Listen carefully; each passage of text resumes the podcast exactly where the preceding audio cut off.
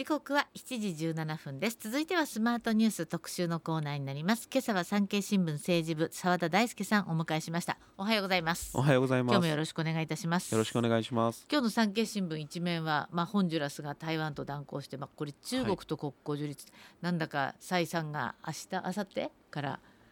あの、ね、中米とアメリカ行く直前でいやらしいなっていう、まあ中国がやりそうなことですよね。そうですか。台湾にプレッシャーをかけて、ね、まあね総統選もね控えてますんで、まあそれでまあ民進党に対してプレッシャーをかけていくということだと思いますね。ねはい、さあさあそれでは、え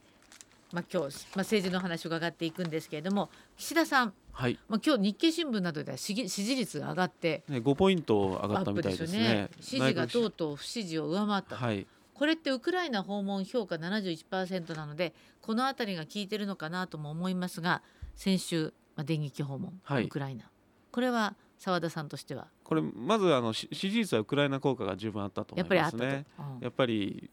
うん、まあサミットを控えて、ええ、まあ、態度を鮮明にしたとい。うことで、はい、やっぱり支持が高いんじゃないかと思います。はい、でこれウクライナ訪問については、え、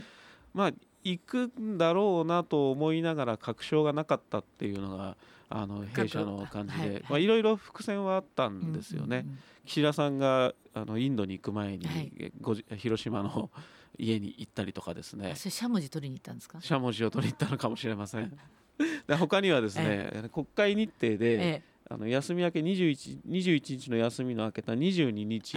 にインドから帰国する予定だったんですけど、はい、そこに国会日程はめ込もうとしたら、官邸側からうんちょっとっていうのがあったらしくてそれでこれで行くんだなと思った幹部もいたそうですし、あとインドの日程が後半が割とスカ取材によるとスカスカだったんですね。まあ、そうするとここで行くと、まあ、行くことあり得るなという思いはあったんですけど、まあ、確証がないので,、で誰に聞いても、まあ、例えば外務省の人インドに同行する方はあの上着取ってこいって言われ上着持っていけって言われな言われてないんだよねって話をしていて、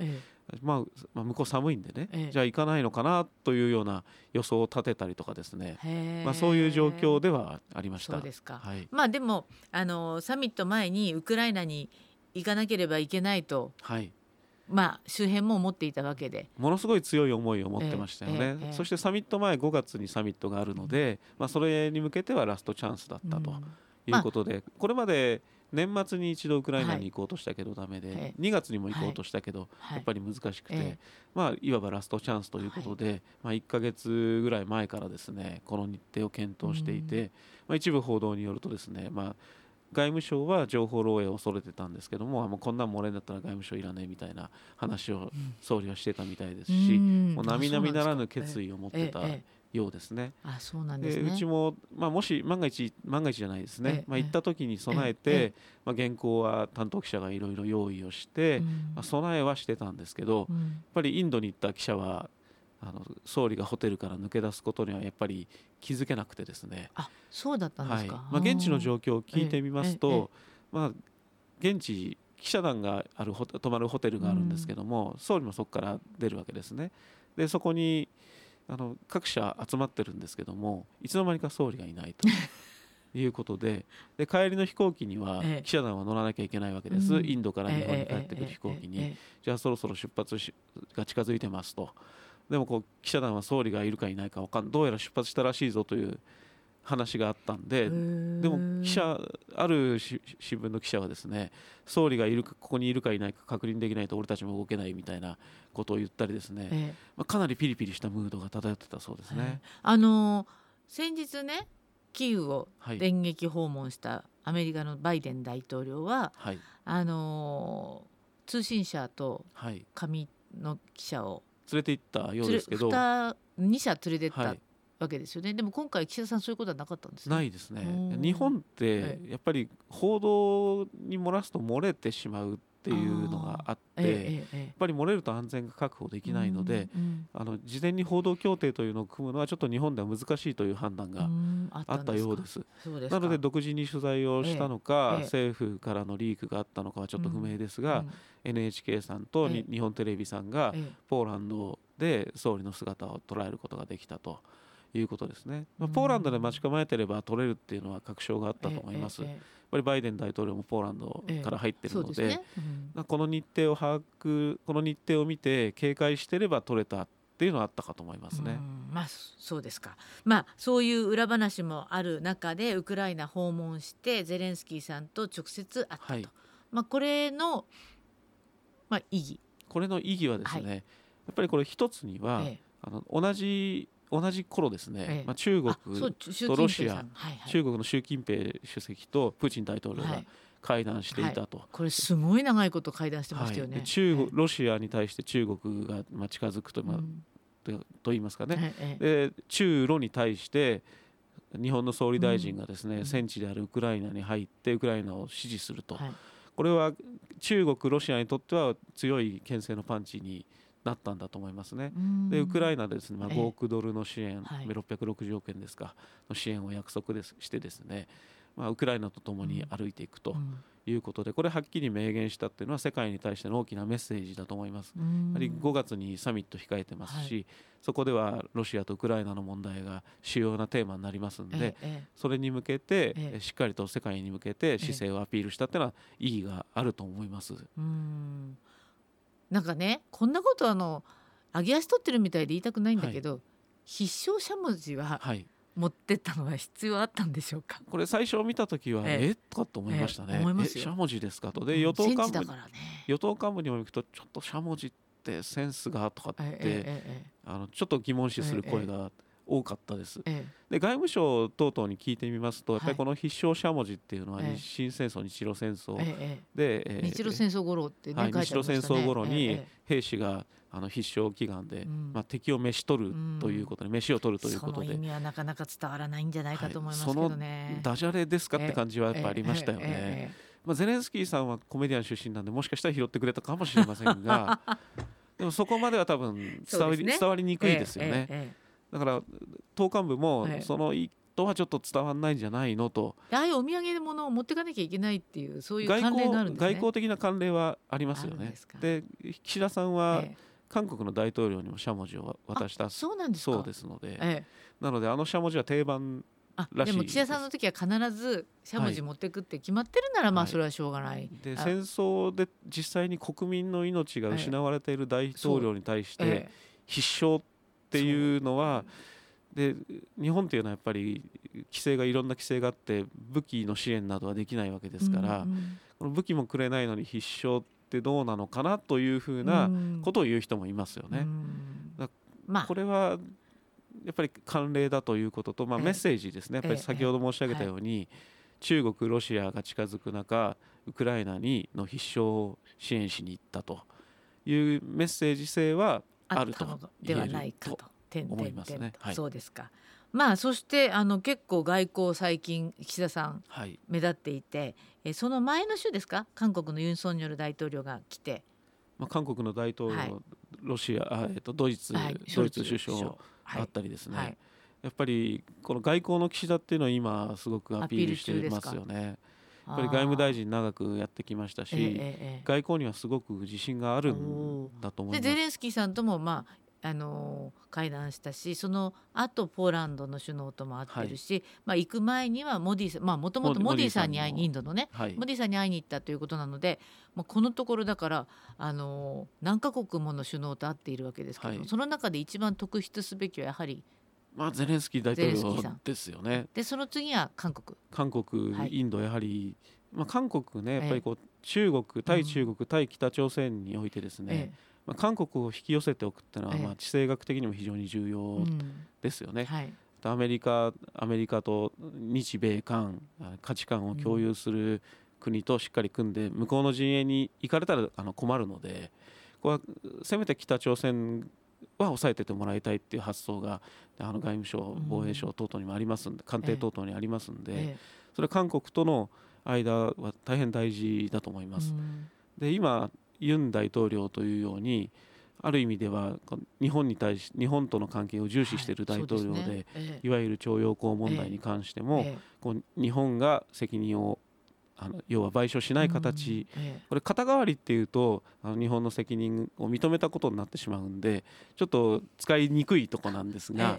ぱりこう日本が負担しない形の解決策を提案してきて、国内もなんとか説得しようとしていると、で政権が変わったらまたどうにかなっちゃうんじゃないのってのはこれまた心配ではあるんですけども。今のユン大統領がの在任中にですね、日本としてはあのいろんなものをあの形にしておきたいっていうのが非常にあると思うんで、この日韓日韓の首脳会談というのは意義があったと思います。でインドに関してもやっぱりねえ自由で開かれたインド太平洋ということでこうインド非常に大事なんでその辺では戦略的な外交をしっかりとしていると思います。うん、でもインドのモディ首相という方もかなりまあ、一筋縄ではいかないかなりしたたかですよね、やっぱりロシアからね、うん、安いガスを買ったりしてますんで、ええ。え、そこはしたたかなんですけども、やっぱりこう中国との関係においてはやはりインドとは関係を築いておかなきゃいけないので、安倍さんも非常にご存命中はインドのモディ首相を重視してきたので、そこは引き継いでる姿勢を引き継いでると思います。インドに関しては自民党の萩生田政調会長も行きましたし、はい、やっぱりこうに日本とインドの関係っていうのはやはりかなり重要だと思いますね。まあ、ドイツのショルツさんたちはもうたくさん引き連れて向こうが来てくださって、はい、はい、まあ、ドイツに関してはあの経済安全保障ですよね。ええ、やっぱりこう日本日本とやはり、まあ、半導体等々の分野で一緒にやっていく必要性がありますんで、うん、まあ、経済という視点でパートナーは中国というよりも日本であるという姿勢を示してくれたんだと思います。うん、やはり日本としてもあの経済安全保障の観点ではヨーロッパとの関係が重要なので、うん、まあ、そういう意味では意義があったと思います。うん、という、まあ、岸田さんいろいろなあの各国首脳と会っている、まあ、今3月になったわけですけれども、はい、えー、今日はですね、えー、産経新聞政治部澤田大輔さんをお迎えしていますので後半は国会のお話なども伺いたいと思います。はい、よろしくお願いします。ありがとうございました。えー、時刻は7時42分です。続いてはスマートニュース特集パート2今朝は産経新聞政治部の澤田大輔さんお迎えしています。後半もどうぞよろしくお願いいたします。よろしくお願いします。はい、えー、前半はまあ岸田総理大臣が外交月間ですよね、はい、外交月間ですね。今月はね。外交から帰ってきて気分は非常に高揚していると思います、うん、であの、まあ、外務大臣経験も長いしかなり今自信を持ってい。らっしゃるのではないかという話がありまして、はい、なので、えー、最近では永田町では、岸田総理が早期解散総選挙に踏み切るのではないかという話にもなっています。これでももともと G7 後っていう噂もあってですよね、はい、基本的には G7 後があのいつあってもおかしくないという状況になります。まあまあけあの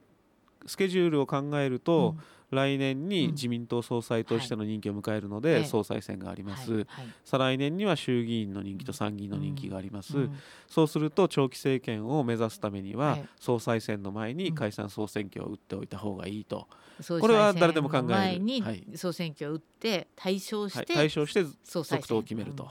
これがまあ誰でも考えるシナリオなんですけど、じゃあいつやりますかっていう話なんですね。でそうすると G7 のサミットの後に外交的成果を掲げて選挙をするとい。うのが、まあ、非常にリーズナブルなところなんですけども、岸田さんって、まあ、前回の衆議院選挙も内閣改造も、ちょっと早かったじゃないですか。あの言われてた時より1週間早かったり。なんか8月ぐらいに突然改造やっちゃったり、はい、そうなんですよ、はいはい、早打ちの人なんです、ええ、そうするとこの4月の23日に5つの補欠選挙があるんで、えはいはい、最速でそこに衆議院選挙をぶつければ勝てるんじゃないかと。あ補選と一緒にやっちゃうってことですか？最速ではい。そうすると統一地方選があるじゃないですか。そうなのであの消極派は統一地方選があるんで、地方が起こるんでやりにくいと、で同様に公明党も統一地方選重視してる、重要視してるんでやりにくいと、まあ、これはあの常識的な説明なんです、ただこの昨今の岸田さんの状況を見ていると、早打ちの岸田？早打ちの岸田さんですし、気分が非常に高まっていると、内閣支持率がまた上回ってきました、じゃあむしろ G7 前に。どうやら勝てるタイミングかもしれない。そして自民党を見てみると、はい、今着々と支部長支部長っていうのは次期衆議院選挙の公認候補になる人なんですけども、そういう人たちを決めつつあるというところで、やっぱり早くやってもいいんじゃないかという声があって、ええ、野党がバタバタしてるし、はい、野党野党も決まってないですし、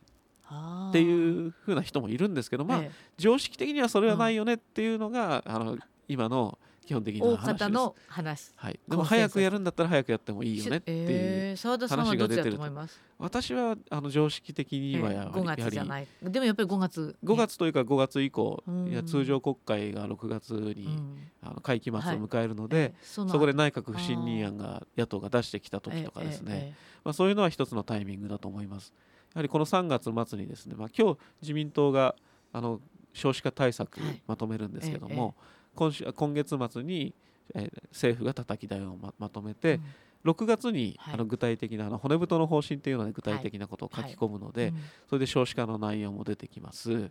で防衛財源についても骨太の方針で出てきますってなると、まあ、6月である程度岸田政権が今後目指す姿っていうのがはい。見えてくるわけえです。えええそうするとこういつやってもこれを掲げられる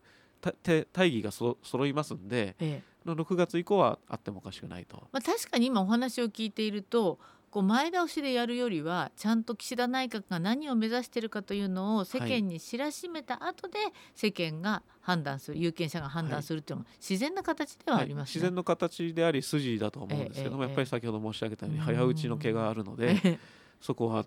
警戒している人は結構いますね。そうですか、はい、そして今言葉にあった出てきた少子化対策なんですが、次元の異なる少子化対策、はい、あれ先週じゃないね。先々週の金曜日になるんですよね。17日ですね、はい。さあそうそうそう、はい。ユン・ソンニョルさんが帰っちゃった後に、突然。謎の時期の記者会見でしたよね。あ謎なんですかあれは。これは、まあ、党内の話を聞いてると、やっぱり党の議論っていうのが、ええ。まあ、今日結論が出るわけです、はい。そうすると党の結論の前にですね、総理が具体的な中身を言ってしまったこれは頭越しの議論じゃないのっていうのが永田町のぎ理論ではある、ええ論理ではあるわけですよね。やっぱりこう所得制限についてもこれ。これも党内で議論ええしますし、ええあの時短勤務はい。に対する手当はい。なんかも総理が、はい。あの言いましたし、はい。あ党内議論育休中のはい。100%でしたっけ？そう育休中の100%、はい。えこれ何のためにこれやってるんだろうなっていうのがあって、ええ。まあ、やっぱりそれもやはり気分が高揚している部分の一つなのかなと。えでもう一つはうんはいこれはちょっとマニアックといえばマニアックなんですけど、はい。自民党内で、ええ。あの奨学金を借りたはい。方はい。がに地元が地元に戻って出産したら奨学金チャラにしますよみたいな議論があったじゃないですか、はいはいはい。そういうのがちょっと評判評判があまりはい。芳しくなかったので、はいはいそういうのを総理が上書きするために少子化のメニューをバッと出したっていうような説もあってやっえぱりこの少子化っていうのは今後の柱にええしていくものなのえで、うんいい形で見せたかったっていう思いがあったんじゃないのかなというような解説もあったんですけど、えうーん一つの施策が評判悪かったかうん。らそれを上書きするために総理大臣が出てくるかなとも思ったりもしてですね。えこの前のめり感がやっぱりこの衆議院解散総選挙に傾きつつあるのではないかという人もいまますね。あでも実際に支持率がアップしてきてますから、そこを打ちましたもんね。はい今後上がる今後上がる局面があるとは限らないので、うんやれる時にやってしまうとで若手議員なんかも、まあ、勝てるんだったらあの当選回数が増えますんで、ええやれるんだったらやった方がいいいいかなっていうのは言う人もいますね。そうですか。はい。でも今国会内で、はいまあ割とあの話題になっているのは放送法のはい、話ですけれども、はい、まあ参議院などでは、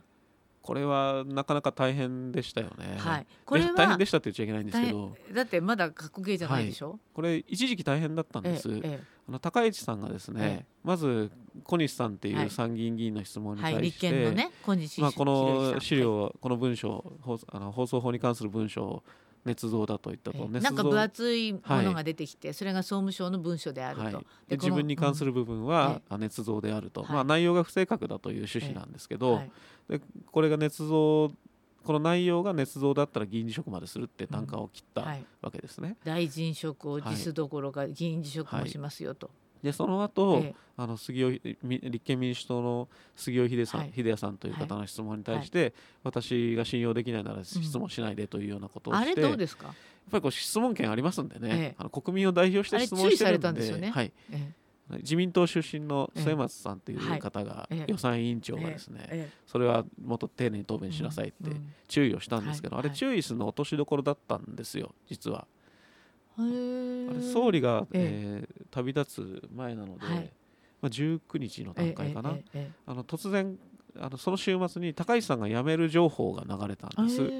これ永田町に。永田町に流れたんです、これどういうことかっていうと、高市さんが謝罪撤回しない限り、立憲民主党あの審議に応じませんよみたいなあのあの、アナウンスメントがあって、で官邸内ですね、高市さん謝罪してくださいっていうのがあのあるわけです、はい、でも高市さんいや謝罪しないっていうふうに言って、ええ、でそれだと審議に影響があるかもしれないってことでややめるやめさせられるのかもしれないなみたいな話があったんですけど、うんえ、まあ、結局謝らないけど撤回はしたと。いうところを落としどころにして、撤回したといってもそのあの信用できないならもう質問しないでよという部分を撤回しますと。はしたんですが謝罪はしていない。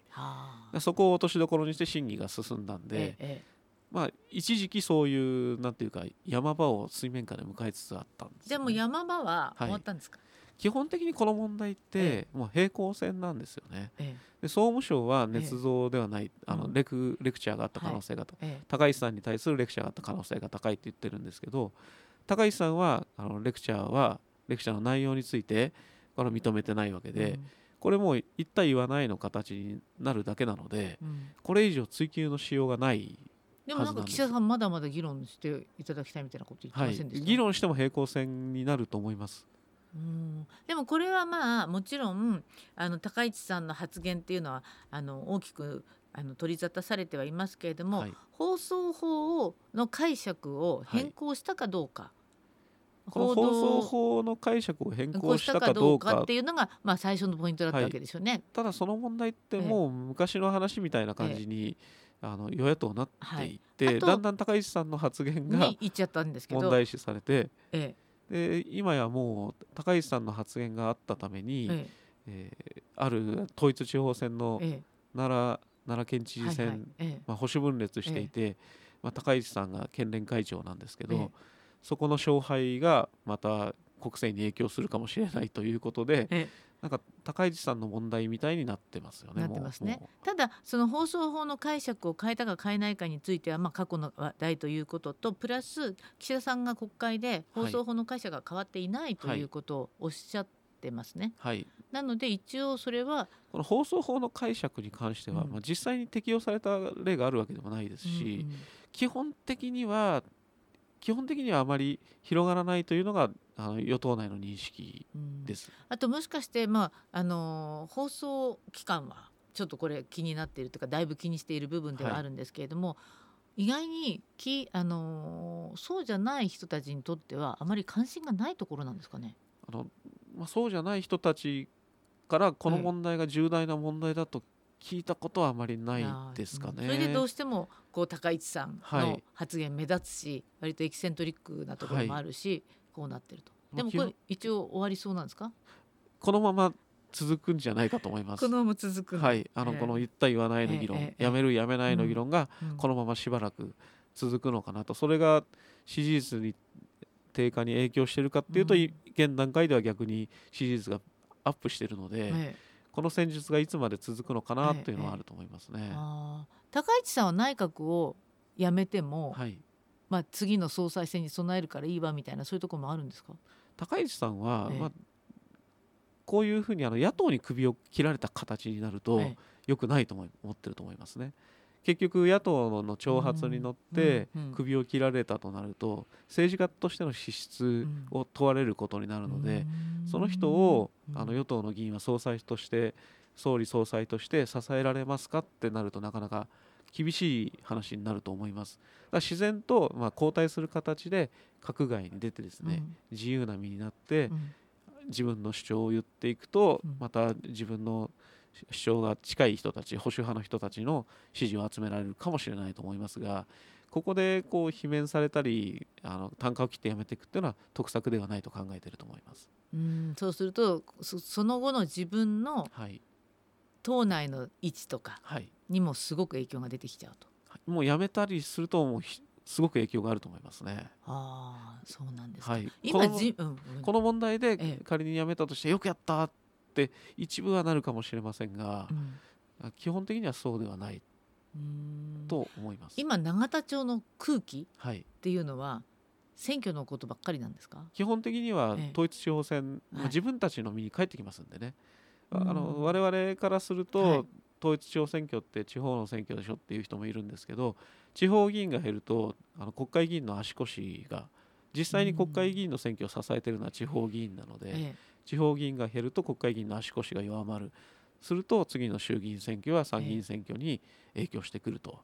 いうことで非常に一生懸命やってます。やってますか、はい、そしてその後の自分たちの国政選挙に影響があるから。はい、なので自民党内では、やっぱりこう自民党の内部が意見が割れるような話、例えば LGBT の法案の話だったり、防衛費の増額あ防衛増税に関しては、党内が二分するような議論はなるべくしない方がいいということで、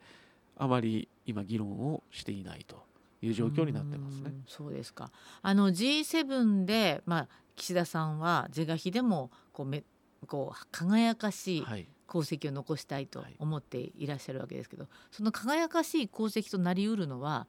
宣言ですか？共同宣言みたいな。まあ、中身次第だと思いますけども、ええ、各国の首脳を集めて議長としての自分の姿を見せると、え、でウクライナに対するより対し寄り添う姿勢を見せるというところだと思いますね。でも本当はこの LGBTQ の問題であるとか、はい、あとはまあそうですねそのあたり人権についてなどは各国と足並みが揃ってないわけじゃないですか。揃ってないですね。このあたりはまあちょっと目をつぶってもらいましょうと。このあたりはまあ LGBT に関しては自民党がかなり厳しい姿勢なので、うんねええ、なかなかまとめるのは難しいと思いますね。これ全然岸田さん自身はもともと割と進歩的な考え、はい、そこについては進歩的な考えを持って選択的夫婦別姓なんかもあの反対ではないですし、ね、反対といったことは一度もないと国会でも答弁してます。相変わらず保守派に気を使って。保守派もそうですしやっぱり選挙への影響ですよね、ええ、統一地方選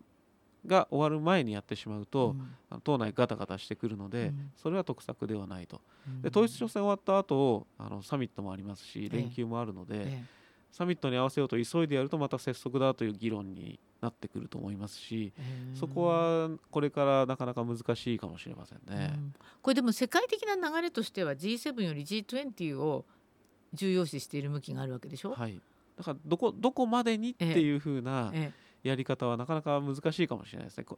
何の根拠でどこまでにって言ってんのと。LGBT の方はもうこの間はオリンピックまでにっていうのが、うん、あの、はい、リミットとしてあったので、えー、そういうふうに過ぎちゃったので、えー、そこどうしていこうってことになると思います。はあ、なんとなくこ